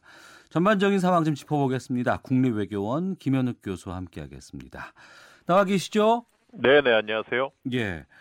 어, 강경화 외교부 장관은 폼페이오 장관과 회담 그리고 유엔 사무총장 면담 마치고 지난 주말에 귀국했다고 들었습니다. 이번에 외교안보 라인이 연달아 미국을 방문한 이유에 대해서 좀 말씀해 주세요. 뭐 하나는 아직까지 그 북미 간 그리고 한미 간의 그 뭔가 이제 북미 간에 벌어진 그 간극을 좁히는 데 있어서 아, 아직 갈 길이 멀다라는 거를 암시를 하는 것 같아요. 네. 어, 하노이 정상회담 끝나고 나서 미국 측의 입장이 상당히 과거로 회귀를 했어요. 예.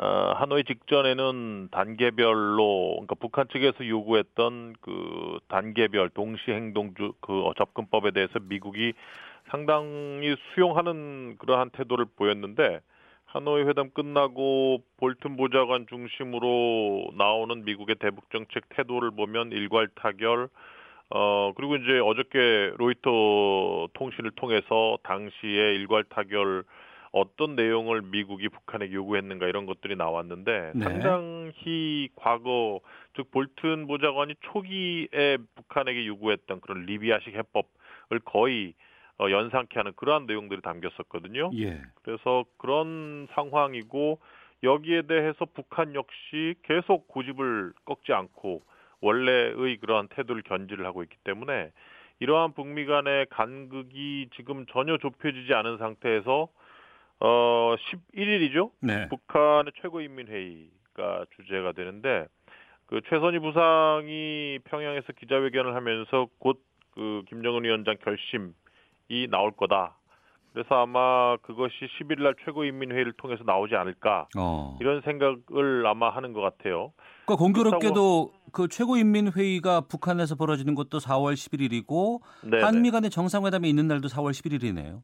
네, 뭐 최고인민회의 끝나자마자 이제 현지 시간으로 정상회담을 하게 되는데 한미 간에 예. 그래서 어쨌든 지금 한 10일 정도 안에 뭔가 북미의 접점을 찾아 놔야 하는 거죠. 그리고 어. 나서 이제 한미 정상회담을 어, 그러, 그러고, 나, 그러고 나서 이제 최고인민회의가 열리고 한미 정상회담이 열리면 그러면 이제 북한과 미국의 입장이 공식적으로 표명이 되는 그러한 그, 입- 그 시기라는 거죠. 10월 10일하고 11일이. 예. 그 전에 한국 입장에서는 뭔가 북한하고 미국의 입장을 바꿔놔야 되는 음. 10일밖에 안 남은 상태이기 때문에 네. 상당히 그 전면적인 외교전을 펼치고 있다 이렇게 보여집니다.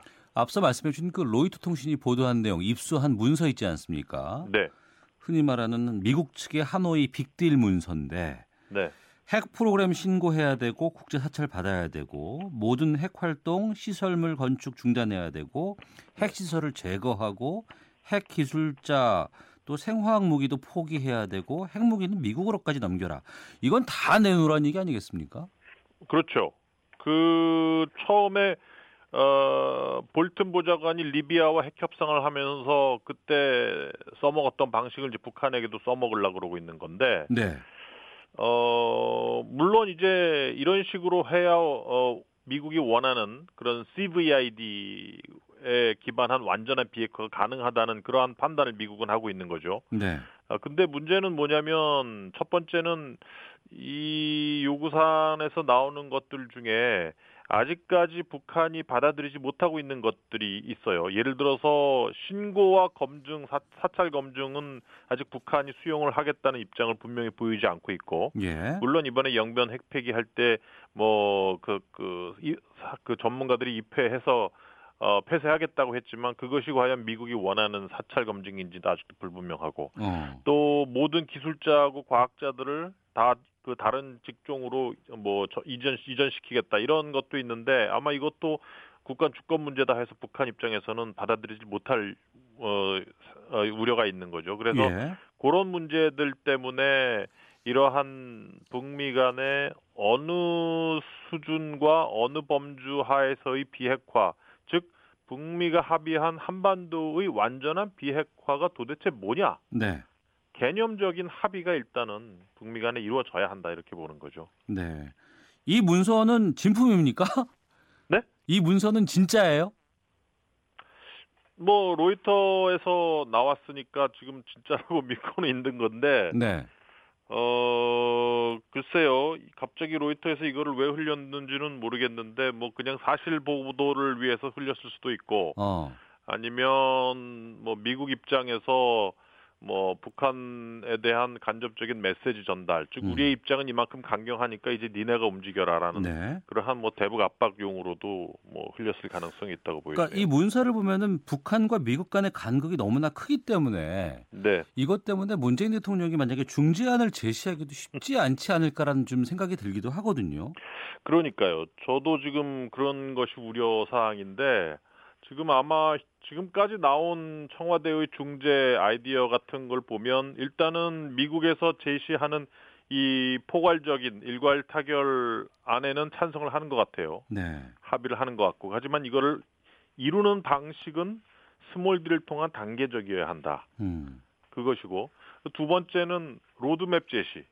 과연 근데 북한하고 미국 사이에서 어, 전반적인 비핵화에 대한 로드맵을 어, 합의해낼 수 있을 것인가, 네. 도출해낼 수 있을 것인가. 이 부분이 저도 상당히 우려스러운 상황입니다. 예. 그러니까 이 부분을 좀 질문 드리겠습니다. 국내 정치 상황 때문에 트럼프 대통령이 일부러 판을 깨기 위해서 북한이 받지 못할 카드를 던졌다라는 추측이 나올 수 있을 것 같고요. 네. 또 하나는 진짜 본심인 리비아식 해법을 관철하기 위해서 제시한 것이다. 어느 쪽이라고 보십니까? 글쎄, 뭐 저는 뭐 둘 다 어느 정도 해당이 된다고 생각을 하는데, 네.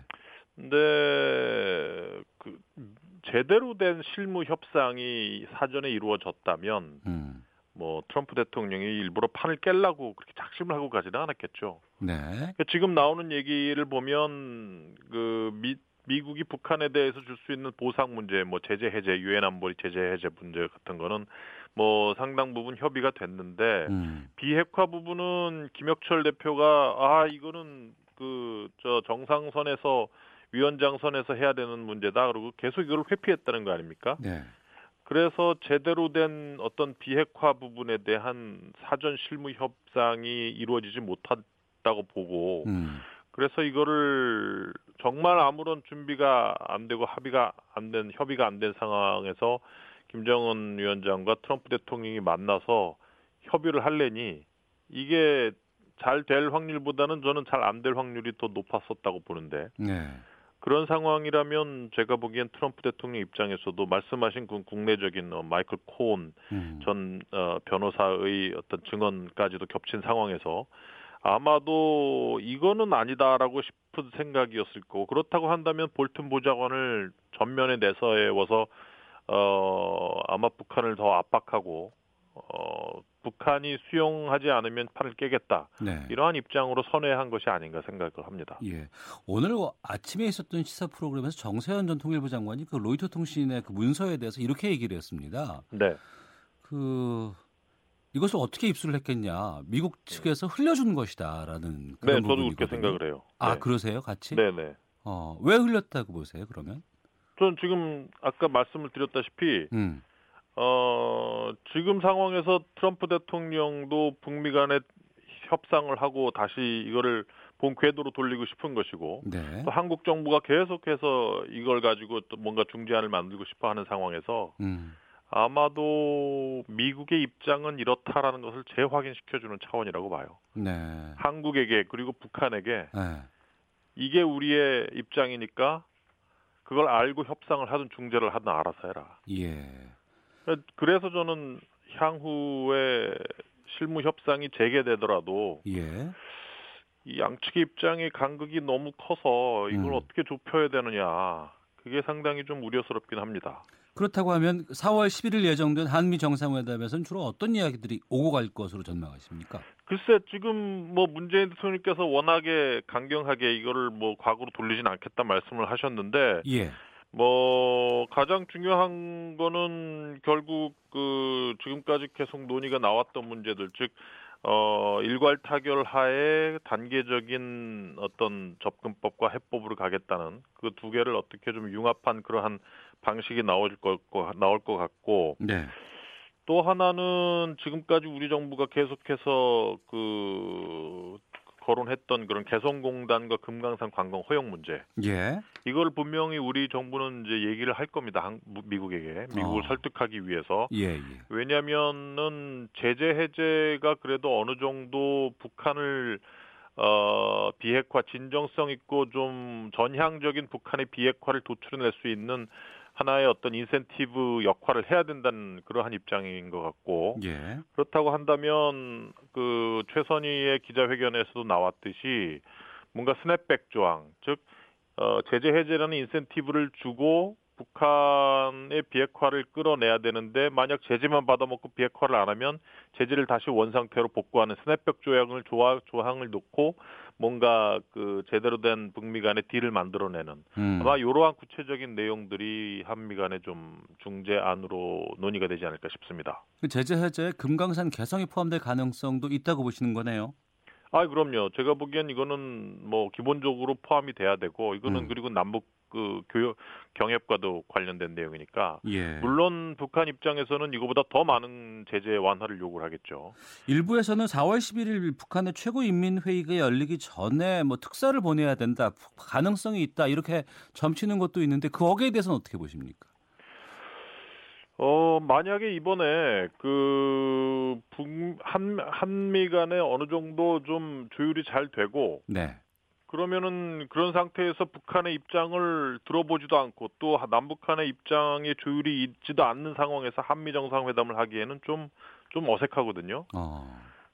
10, 4월 10일 날 최고인민회의가 있고 4월 11일 날 한미 정상회담이 있는데 그 전에 어, 남북미 사이에 일단 실무적인 조율은 다 끝나야 되는 거예요. 아 북한과도. 네네네. 예, 그러니까 예. 지금 우리 외교단이 미국을 왔다 갔다 하면서 일단 미국하고 접촉을 하고 있고 네. 아마 이게 일차적으로 끝나면은 우리가 북한하고 또 어느 정도 실무적인 협상과 또 조율을 시작을 하지 않을까 싶어요. 어. 이게 어느 정도 끝나야 이제 최고인민회의에서 발표될 입장이 어느 정도 북한도 정할 수 있는 거고 예. 또 한미 정상회담에서 어, 향후 어떤 한미 간의 입장이라든지 향후 북미 실무 협상이나 뭐 음. 이러한 것들에 대한 입장이 완전히 마무리되는 그러한 정상회담이 되는 거죠. 음, 알겠습니다.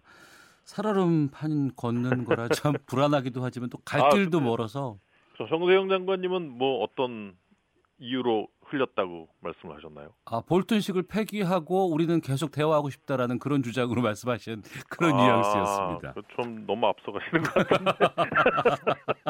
알겠습니다. 여기까지 말씀 듣도록 하겠습니다. 오늘 말씀 고맙습니다. 네, 감사합니다. 네, 외교 전쟁 국립외교원 김현욱 교수와 함께했습니다.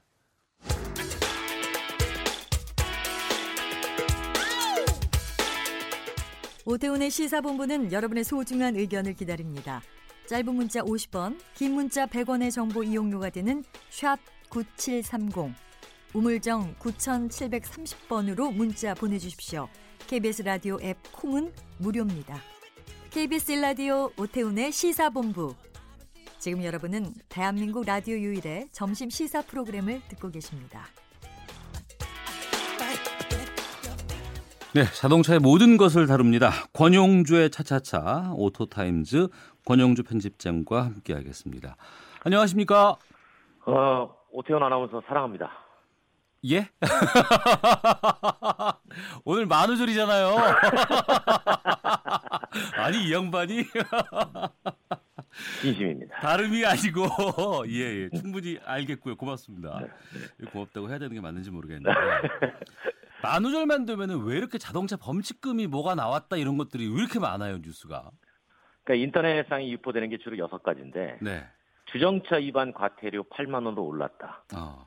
속도 위반 벌금이 20km 이상 오버하면 두 예. 배씩 적용된다. 예. 신호 위반 벌금 12만 원으로 두 배 올랐다. 예. 카고차 덮개 미설치하면 벌금이 5만 원이다. 특히 이제 가장 가짜 뉴스 중에 대표적인 게 고속도로 톨게이트 통과 때 안전띠 착용하지 않으면 벌금 내고 어. 하이패스 통과 때 우리가 보통 시속 30km라고 써 있잖아요. 그렇죠. 그거 위반하면은 벌금 낸다. 어. 이런 내용들이 어, 매년 만우 절만 되면 어, 이 인터넷상에 유포가 되고 있어요. 네. 그런데 말씀해주신 그러한 내용들, 네. 어 그럴 수도 있겠다라고 생각이 드는데 이게 허위 정보입니까? 그러면? 뭐 허위도 있고 진짜도 있습니다. 아 그래요? 네. 그 일단 주정차 위반은 일반 도로는 계속 4만 원이고요. 예. 보호구역 내에서 위반은 8만 원입니다. 음. 그러니까 어, 보호구역이라는 게 이제 어린이를 보호하는 스쿨존. 네. 그다음에 요즘 이제 노약자 생활보호구역도 많이 생겼기 때문에 음. 이런 보호구역에서는 음, 위반하면 범칙금이 두 배가 되는 게 맞고요. 네. 그리고 이제 소방시설 주변에서 주정차 위반하는 것도 어, 과태료 4만 원에서 8만 원 올라가는 법안이 지금 준비되고 있는 겁니다. 어. 근데 허위 정보인 것도 있잖아요. 그러니까 이런 거죠. 그 속도 위반이 어느 정도 돈을 내냐. 네. 여기에 대해서 이제 많은 분들이 어, 좀 헛갈리 하시는데 예. 보통 그 60km 제한이다 그러면 네. 어, 시속 60km인데 120km로 달리면 60km 더 초과한 거 아니에요. 예, 예. 그러면 승합차는 13만 원, 승용차는 12만 원입니다. 어. 그러니까 앞서 가짜 뉴스에서는 무조건 시속 20km를 초과하면 두 배씩 올라간다 그랬잖아요. 예, 예. 그거랑 어, 내용이 좀 다르고 음. 상한선이 있다는 거고요. 예. 그다음에 40km를 어, 초과해서 뭐 시속 100km로 달렸다. 음. 그러면 승합차는 10만 원, 승용차는 9만 원. 네. 근데 20km 초과했다 그러면 승합차는 7만 원, 승용차는 6만 원입니다. 어. 근데 재밌는 건 자전거도 3만 원 내요. 자전거요? 네, 왜냐하면 자전거도 네. 이 도로에서 운행하면 어, 속도 위반 단속합니다. 어. 물론 왜냐하면 이제 그렇게 자전거가 그 속도를 낼 일은 없겠지만 네. 어쨌든 같은 바퀴 달린 굴러가는 것 음. 도로교통법 적용을 받는 거에 포함이 돼 있는 거죠. 그 법상으로는 자전거도 차로 보니까요. 그렇죠. 어. 그 외에 뭐 지정차로 통행 위반을 한다든가 네. 또 시속 20km 이하 속도를 위반했다든가 또 진로 변경 위반, 음. 뭐 끼어들기 하지 말랬는데 하는 것 네. 어, 이런 것들은 대부분 승합차와 승용차는 3만 원이고요. 네. 어, 이륜차는 2만 원입니다. 근데 속도 위반은 벌점 있는 것도 아시죠? 예, 예. 60km 이상 넘으면 60점, 어. 40km 이상은 30점, 예. 20km 이상은 15점인데 어. 벌점에 대해서 물어보시는 분들이 많아요. 예. 어, 몇 점 있으세요? 저 벌점 없어요. 훌륭하십니다. 예. 벌점이 40점 미만이면 예.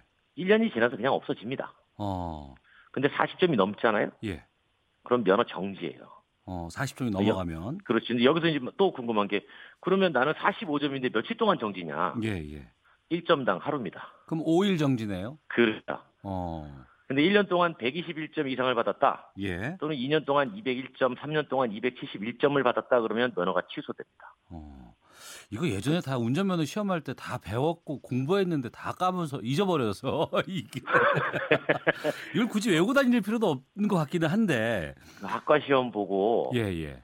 돌아서면 잊어먹어요. 아, 그럼요. 예. 근데 그 신호 위반도 벌금이 두 배로 올랐다고 하는데 그거는 어떻게 맞는 거예요? 신호 위반은 6만 원입니다. 예. 그러니까 6만 원이 기본 벌금인데 그리고 일반 도로 신호 위반은 4만 원이에요. 예. 그런데 이제 여기서 두 배라는 건 뭐냐면 일반 도로 신호 위반이 4만 원인데 앞서 말씀드린 것처럼 보호구역 내에서 위반하면 음. 이건 두 배가 맞습니다. 네. 그런데 이제 그 궁금한 게 하이패스 아니에요? 그러니까 하이패스에 보면은 시속 30km 이상으로 주행하면 안 된다고 써 있잖아요. 예, 예. 근데 이제 요즘에는 그 차단기도 없고 하니까 많은 분들이 좀 이걸 좀 더 오버해서 가는 경우가 참 많이 있던데 이게 과태료 내는 게 맞습니까? 과태료 내는 게 맞아요. 어. 그런데 과태료 안 내요. 예. 이 무슨 얘기냐? 일단 톨게이트 통과할 때 안전띠 미착용은 이건 뭐 지금도 3만 원이에요. 이건 진짜 뉴스입니다. 아, 통과하지 않을 때도 안전벨트는 매야 되잖아요. 당연하죠. 그러니까 예. 이게 안전띠 미착용은 당연히 이제 진짜 뉴스고 예. 여기서 이제 궁금한 게 하이패스 통과할 때 말씀하신 것처럼 시속 30km 넘으면 안 됩니다라고 해놨는데 네. 그러면 그거 넘으면 돈 냅니까? 혹시 과태료 나옵니까? 음. 그런데 어, 안 냅니다. 네. 어, 왜 안 내냐? 이게 지금 운전자 입장에서는 갑자기 하이패스에서 속도를 감속하는 게 뒤차하고 추돌 가능성을 높입니다. 그래서 예전에 차단기 있을 때 그것도 없앤 거 아니에요? 그렇죠. 예, 예, 예. 갑자기 세- 그 속도를 줄이다 보면 그렇죠. 뒷차에게 아, 문제가 될 수 있죠. 그러니까 범칙금이 근데 부과된다고 되는 규정은 있습니다. 네. 시속 30km 이상 넘으면 음. 그런데 규정을 있으나 적용을 하지 않아요. 네. 그러니까 조금 전에 말씀드린 것처럼 이런 사고 위험성도 상존을 하고 음. 그 외에 이 복잡한 사정들이 좀 들어 있습니다. 네. 그러니까 예를 들면 어, 이 관리의 주체가 누구냐? 예. 혹시 이거 누가 범칙금을 부과하고 어. 누가 이 단속기를 설치해야 될까요? 그러니까 하이패스 관리라든가 이런 거는 도로공사에서 할 것 같고 네. 또 이것을 단속하는 건 경찰이 하고 뭐 이럴 거 아니겠어요. 그러면은 카메라는 누가 설치해야 될까요? 그러게요. 그러니까 이 문제 때문에 좀 쉽지가 않다는 얘기를 하더군요. 어. 그러니까 이제 그 카메라 대체하자니 예산 문제도 쉽지가 않다는 거고 네. 그 말씀하신 것처럼 예산 문제는 하이패스의 관리 주체가 불분명하니까 음. 그걸 도로공사가 부담해야 되느냐 네. 아니면 경찰청이 해야 되느냐 아니면 뭐 자치단체가 해야 되느냐 네. 이게 좀 애매하다는 거고요. 어. 그래서 하이패스 통과 때 규정 속도 위반을 할 경우에 범칙금이 부과되는 거는 지금도 진짜 뉴스입니다. 예, 예. 근데 단속하지 않는 게 팩트예요. 아, 시행은 되고 있는 게 맞지만 단속은 하지 않고 있는 것이다. 그렇죠. 어, 알겠습니다. 자, 그리고 이제 법이 바뀌었다는 것들 많이 얘기하는 게 이제 음주운전 관련한 처벌 기준이 강화됐다는 얘기를 참 많이 하지 않습니까? 예, 예. 올해부터 됐다고 얘기도 하고 한데 또 유예 기간이 있다 그러고 이건 어떻게 해야 되는 게 맞아요? 그래 지금 당장 음주운전 단속 기준이 0.05%에서 0.03%로 강화가 됐다라고 예. 하면 가짜 뉴스입니다. 어. 왜냐? 이거 6월 25일부터 시행이에요. 예, 예. 그러니까 현재까지는 0.05% 기준이 적용되는 중이고요. 어. 어, 그리고 이제 음주운전 3회 이상 적발 때 1년 이상 또는 3년 이하 징역 또는 500만 원 이상 1000만 원 이하 벌금형에 처했는데 네. 이제 두 번 이상 적발되면 음. 2년 이상 5년 이하 징역 또는 1000만 원 이상 2천만 원 이하 벌금형에 처하도록 강화됐습니다. 네. 그러니 절대 하면 안 되겠죠. 음. 그리고 음주 사망상으로 면허가 취소되면 결격 기간도 5년으로 늘어납니다. 네. 이런 것들에 대해서는 뭐 진짜 가짜를 떠나서 음. 하면 안 되죠. 아, 당연하죠. 알겠습니다. 네. 자, 지금까지 권영주의 차차차 오토타임즈의 권영주 편집장과 함께했습니다. 사랑합니다. 감사합니다. 자, 오태우드 시사본부 여기서 인사를 드리도록 하겠습니다. 저는 내일 오후 12시 20분에 다시 찾아오겠습니다. 지금까지 시사본부의 오태훈이었습니다. 안녕히 계십시오.